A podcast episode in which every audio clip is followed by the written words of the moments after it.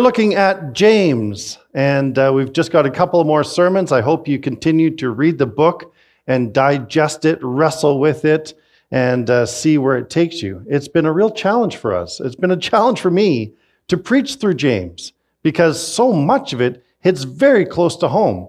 James doesn't pull any punches, he gets right to the point, and he makes us a little uncomfortable as we begin to analyze our own lives. So it's very hard to stand up and preach on something when you realize that you're preaching to yourself. and so that's very much part of, of the attitude and approach that we have as we come to this book. So James, whose real name is, anybody remember? Jacob. Even in the uh, Greek translation, Jacobus, Jacob is actually writing this general letter and it's not a specific letter like Paul writes. Paul writes to the Corinthians or to the Galatians, to the Ephesians. Even though those letters are circulated around, James writes a much more general letter to the Jewish followers of Jesus who are now scattered around the Mediterranean world at the time. And it's a very important letter for them.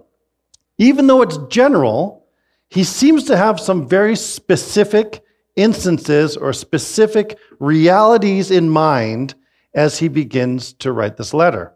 And so we've had to talk about trials. And many of you are thinking there are specific trials in my life. And James addresses them. Or temptations. And there's specific temptations in our lives. And James addresses them. Then he gets right to the meat of things. He talks about not showing preference to people who come into our congregation. And then last week, the really tough one taming our tongue as we work through some of these realities that we face in the church. Well, today we've got another one church fights. Everybody ready? Put your dukes up. Uh, it's kind of funny. I say James doesn't pull any punches, and he gets right to it on this one as well. James is really passionate about it. And, and he actually goes to a bit of a dark place when he talks about church fighting. And obviously, it was something that he was familiar with. He even compares these fights to murder. That's interesting. Did you pick that up? He's like, you, you don't have, and so you kill. I don't think he literally meant that people were killing one another during the church service. So, what is he talking about here? Well, I think once again, James is reflecting Jesus. He's reflecting the Sermon on the Mount. And in the Sermon on the Mount, in Matthew chapter 5, Jesus says this you have heard that it was said to the people long ago, You shall not murder, and anyone who murders will be subject to judgment. But I tell you that anyone who is angry with a brother or sister will be subject to judgment. Jesus steps it up a notch, doesn't he? And I think James picks up on this. And so this infighting that seemed to be happening really bothered James. I think James would have seen conflict in the church firsthand. He was, it seems, if you read Acts chapter 15, uh, sort of the chair of the Jerusalem church. He was the one that seemed to give leadership of the early church in Jerusalem. And he actually presided over the very first debate on inclusivity. They were wondering do we let these pesky Gentiles in? Or do we make them be circumcised first? And James was very wise, it seems. And he says this Let's not make it difficult for people who are turning to God. What a great statement. And you can read that in Acts chapter 15. Let's not make it difficult for people who are turning to God. And James sets the tone and seems to announce the decision of the Jerusalem church. But that could have been a very tense, and probably was, a very tense meeting. So James saw some of this potential for conflict. But he would have also known about Paul when Paul opposed Peter to his face that's the language in Acts when Paul has to confront Peter. Or when Paul and Barnabas have a disagreement over John Mark. And that actually uh, ends up them separating ways, going different ways. Or the Galatians, and it says in Galatians, they were biting and devouring one another. or the Corinthians who are taking one another to court. James would have known all this, I think. He would have been very familiar with conflict situations within the church. If anybody ever comes to you and says, We just need to get back to the early church and the simplicity and purity of the early church, you just say, Wait a minute. Uh, that's, that's very naive in our thinking. Why? Because we're humans. And whenever you throw a group of humans together and ask them to make decisions, especially when it involves money, you get all kinds of different opinions and some conflict as well. So it's interesting. I think James was very familiar with conflict in the church, but he was troubled by it. He was troubled by this infighting. Douglas Moo, a commentator, uh, says this James seems to be bothered more by the selfish spirit and bitterness of the quarrels than by the rights and wrongs of the various viewpoints. That's really important. James isn't taking sides. He's not saying this group has the right and this group is in the wrong. He's not trying to even mediate between them. He's just saying, check your attitude. Look at how you're doing this. There is a way to have conflict that's appropriate. There's a way to have confrontation that is appropriate. There's a way to have disagreement and still journey together as a community and still love one another. And but James is bothered more by the selfish spirit and the bitterness of the quarrels than by the actual context of what the quarrels are about. That's the challenge I think that we face in James chapter 4. Maybe James would be like the poet of the church who said this To dwell above with the saints in love, that will be glory. But to dwell below with the saints I know, that's another story. You're meant to laugh at that. But there's a, there's a conflict there, and it's difficult sometimes as we journey together, especially, I think, over these last two years. It, there's been a lot of added pressure and added difficulty. So, James gives us the source of this problem and the solution to the problem. But we're not going to get at that right now. We're going to look at the source and the solution to the problem and we're going to get at that later. But I want to reflect a little bit on the passage. Because as I was reflecting on it, I realized that woven throughout this passage are actually three battles that are worth fighting. James isn't saying don't ever fight. I think he's saying make sure you're fighting the right battles. Pick your battles. Sometimes in the New Testament, these three battles are called the world, the flesh, and the devil. Sometimes that's the summary. That's our battles. That's the fights we're supposed to be fighting. I think we see that reflected um, in the temptation of Jesus in the desert. He's tempted by the world to cast himself off the pinnacle of the temple, be spectacular, be the kind of leader the world expects you to be, and they'll all follow you. That's a temptation to conform to the pattern of the world. Or the temptation of the flesh uh, where Jesus was tempted to turn these stones into bread, do something useful, do something relevant, do something to satisfy your immediate needs. And he was tempted by the devil. Worship me, and I'll give you the nations of the world. It'll be yours. Take a shortcut, bow down and worship. And so we have these three great enemies of the faith the world, the flesh, and the devil. And that's what we're meant to be fighting. And we see that in James. So let's look at that together. First, we should be fighting against the world. this is the war around us. This is what James says. Don't you realize that friendship with the world makes you an enemy of God? I say it again. If you want to be a friend of the world, you make yourself an enemy of God. Or as Paul says it, don't be conformed to the pattern of this world. Don't let the world squeeze you into its mold. Now we have to be careful here. What are we talking about when we say the world? Because we don't want to retreat and take pot shots at everyone around us who are not Christian. That's not what we're talking about here. When we talk about the world, we're not talking about the created order of things, right? We're not talking about nature because the earth is the Lord's and everything in it. We're meant to celebrate nature. We're meant to, to be stewards of nature and of the good resources God has given us. We're also not talking about the world of humanity because God so loved the world and gave his son. So, what are we talking about here? I would suggest this. When we're told that we're to be in the world but not of the world, when we're told not to conform to the pattern of this world or be a friend to the world, the world is the systems, values, attitudes and actions of a society that is anti God.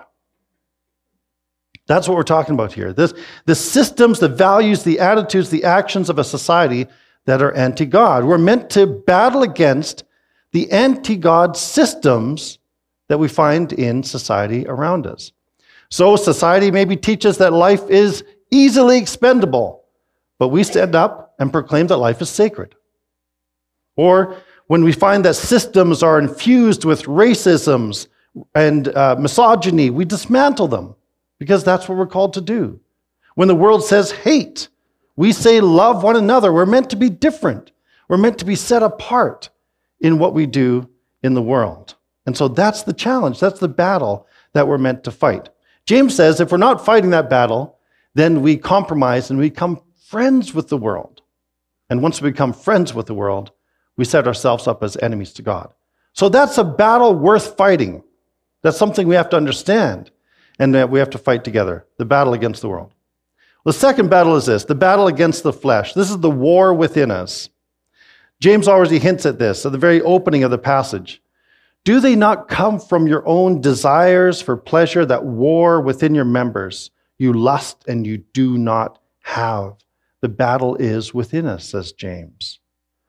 Uh, the Rocky movies. Anybody remember the Rocky movies? Anybody watch them? Adrian. Uh, I won't do the whole uh, impersonation of Rocky, but there was a spin off to that movie series called Creed. It came out in 2015, and it's an older Rocky training a younger boxer by the name of Creed. And in one of the training sessions, he takes the young boxer over to a mirror. Anybody remember the scene or have seen it? Takes him and stands him in front of a mirror and says, you know, assume the position, ready to box. And this is what he says Do you see this guy staring back at you? That's your toughest opponent. I believe that in boxing, and I do believe that in life, he says in his gruff, rocky voice. That's true, isn't it? The real battle that we face is often not around us, it's within us. Galatians 5 says it like this so I say, let the Holy Spirit guide your lives. Then you won't be doing what your sinful nature craves. The sinful nature wants to do evil, which is just the opposite of what the Spirit wants. And the Spirit gives us desires that are the opposite of what the sinful nature desires. These two forces are constantly fighting each other, so you're not free to carry out your good intentions. There's a war that rages within, and we need to yield ourselves to the Spirit of God so that we might do what the Spirit desires. There's a second battle that's worth fighting. The third one is against the devil. This is the war that's beyond us and maybe around us again. 1 Peter chapter 5 says this Be alert and sober minded. Your enemy, the devil, prowls around like a roaring lion looking for someone to devour. What does James say to this? Resist the devil and he will flee from you. So there's three battles that are worth fighting, right? And we find it echoed in James and woven through this passage. The battle against these world systems that are anti God, the battle against the flesh within us that is trying to detract us from God, and the battle against the devil who seeks to devour us. These are battles worth fighting. So we need to know our enemy, and we need to put our efforts in that direction. We need to understand the tactics, and then we need to rely on God's strength for the victory he gives more grace. Did you catch that in the passage?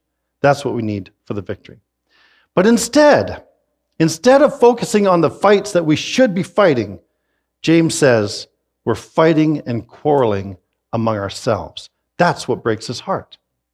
That's what breaks James' heart. He says, You've got, you've got lots of fights to fight. Don't fight among yourselves. That's the worst possible thing. We need our energy for the real battles.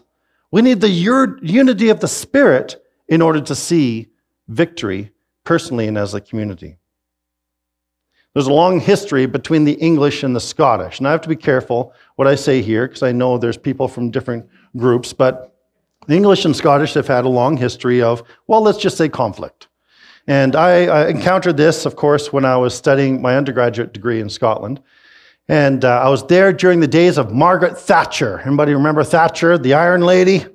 Um, and she was very much there. And she decided, while I was there, unfortunately, to introduce a poll tax. If you have a head, you have a tax. But she only introduced it to Scotland at first. That's the true story. I'm not making this up. And it just inflamed some of those Scottish anti English kind of things and spurned on a whole independence movement. The problem is, the English have made a fatal mistake all of these years. If they just left the Scottish alone, they would have destroyed themselves. Because as soon as the English came up, there was a common enemy to fight. And just leave them alone. And they would fight amongst themselves. And I wonder if sometimes that's why the devil leaves us alone.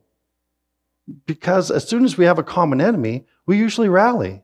We get together, we fight, a common challenge. But we're left alone to our own devices. We fight among ourselves. We're doing his work for him. That's the reality of what we face. And I think that's what James is talking to us. So, what is the source of this conflict? I want you to picture in your mind right now a conflict that you might be in. And as soon as I say that, we're maybe picturing a situation or a topic or a person or my neighbor or whatever it is. Well, James says this don't look around you, look within you because the conflict resides in our own selfish desires. We don't like that. And then James does this consistently. He says, Don't bother looking around you, look in. What's happening in your heart? What are those unfulfilled desires that you're grasping at and in frustration lashing out at others because of what's happening in your heart? He says this in the message translation where do you think all these appalling wars and quarrels come from? Do you think they just happen?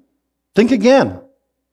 They come about because you want your own way and fight for it deep inside yourselves. You lust for what you don't have and you're willing to kill to get it. You want what isn't yours and will risk violence to get your hands on it. You wouldn't think of just asking God for it, would you? And why not? Because you know you'd be asking for what you have no right to. You're spoiled children, each wanting your own way. Wow, James. Just don't hold anything back. Those are harsh words, and they strike in my heart. Maybe they strike at your heart. What's going on inside us? One of my mentors, the Reverend, Reverend Dr. Phil Collins, not Phil Collins that played drums, right? But uh, Reverend Dr. Phil Collins, he passed away in 2019. And uh, he was just a huge influence in my life. He was the uh, president of Carey Theological College and did a lot of church planting in BC. Phil Collins uh, sat me down one day and he said, he asked me the question, why are there fights in the church? And this was a kind of pop quiz, and I came up with lots of ideas that I thought would be appropriate. And then he said this People fight because they care. That was interesting. But he said, they don't always care about the same things or the right things. But we care. And so we have to ask why do I care so much about this that I'm fighting? Is it the right fight? Is it the right kind of care? Am I caring for the right things, for God's things? Or is it just my own selfish desires? Maybe for power. Maybe it's for recognition. Maybe it's for some kind of affirmation that I'm not getting from somewhere else.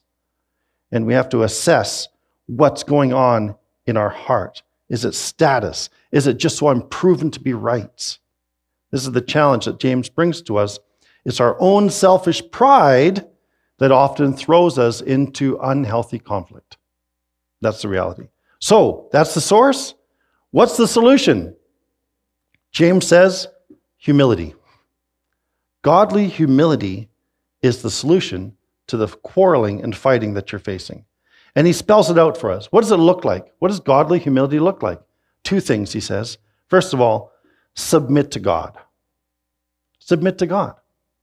Pride says, God, I don't need you. I've got this figured out. I can go with this on my own strength. Humility says, God, I need you. I need your grace. Humility isn't thinking less of ourselves, it's actually thinking more of God. That's what humility is about. But the second thing in humility is this stop judging other believers. That's what James says at the end. Who, who made you a judge over one another? That's up to God. And so stop judging one another. Stop gossiping about one another. Stop slandering one another. And this is the challenge that James brings to us if we're going to have a solution to the conflict. C.S. Lewis in Mere Christianity says this As long as you are proud, you cannot really know God. A proud person is always looking down on things and people. And of course, as long as you are looking down, you cannot see something that is above you. I love that. And that's the challenge that comes to us at the end of James. So, if we want to end battles that come from infighting, we need to learn humility. But we also need to be involved in the fights that matter. Sometimes I think we fight with one another and fight among ourselves because we're not already engaged in a bigger fight. We need to be engaged in the big battles, in the big fights. And that's what we need to give our time and our attention and our energy to. In other words, we need to be more like Jesus. I want to read to you just in closing from Philippians chapter 2, and it's a passage that might be very familiar to you, but it really sums up this message of James and shows us why James should be included in the New Testament. Remember, we talked about there's debate about that, but he's so consistent with the teaching of Jesus and with the teaching of the New Testament in general. This is what it says in Philippians. Is there any encouragement from belonging to Christ? Any comfort from his love? Any fellowship together in the Spirit? Are your hearts tender and compassionate?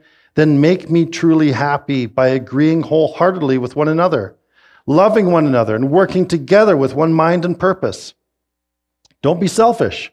Don't try to impress others. Be humble, thinking of others as better than yourselves.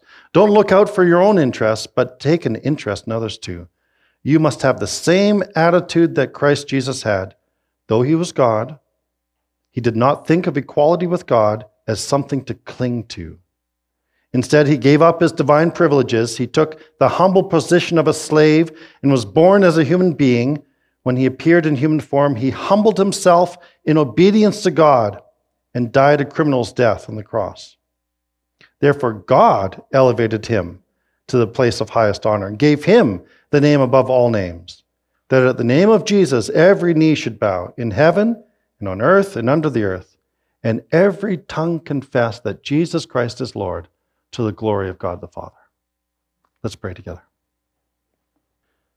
Father, we ask that you would forgive us for our times when we have, out of our own selfish desires, uh, pursued uh, conflict or pursued fights, whether it's with our neighbors or online or with the people that are in this congregation.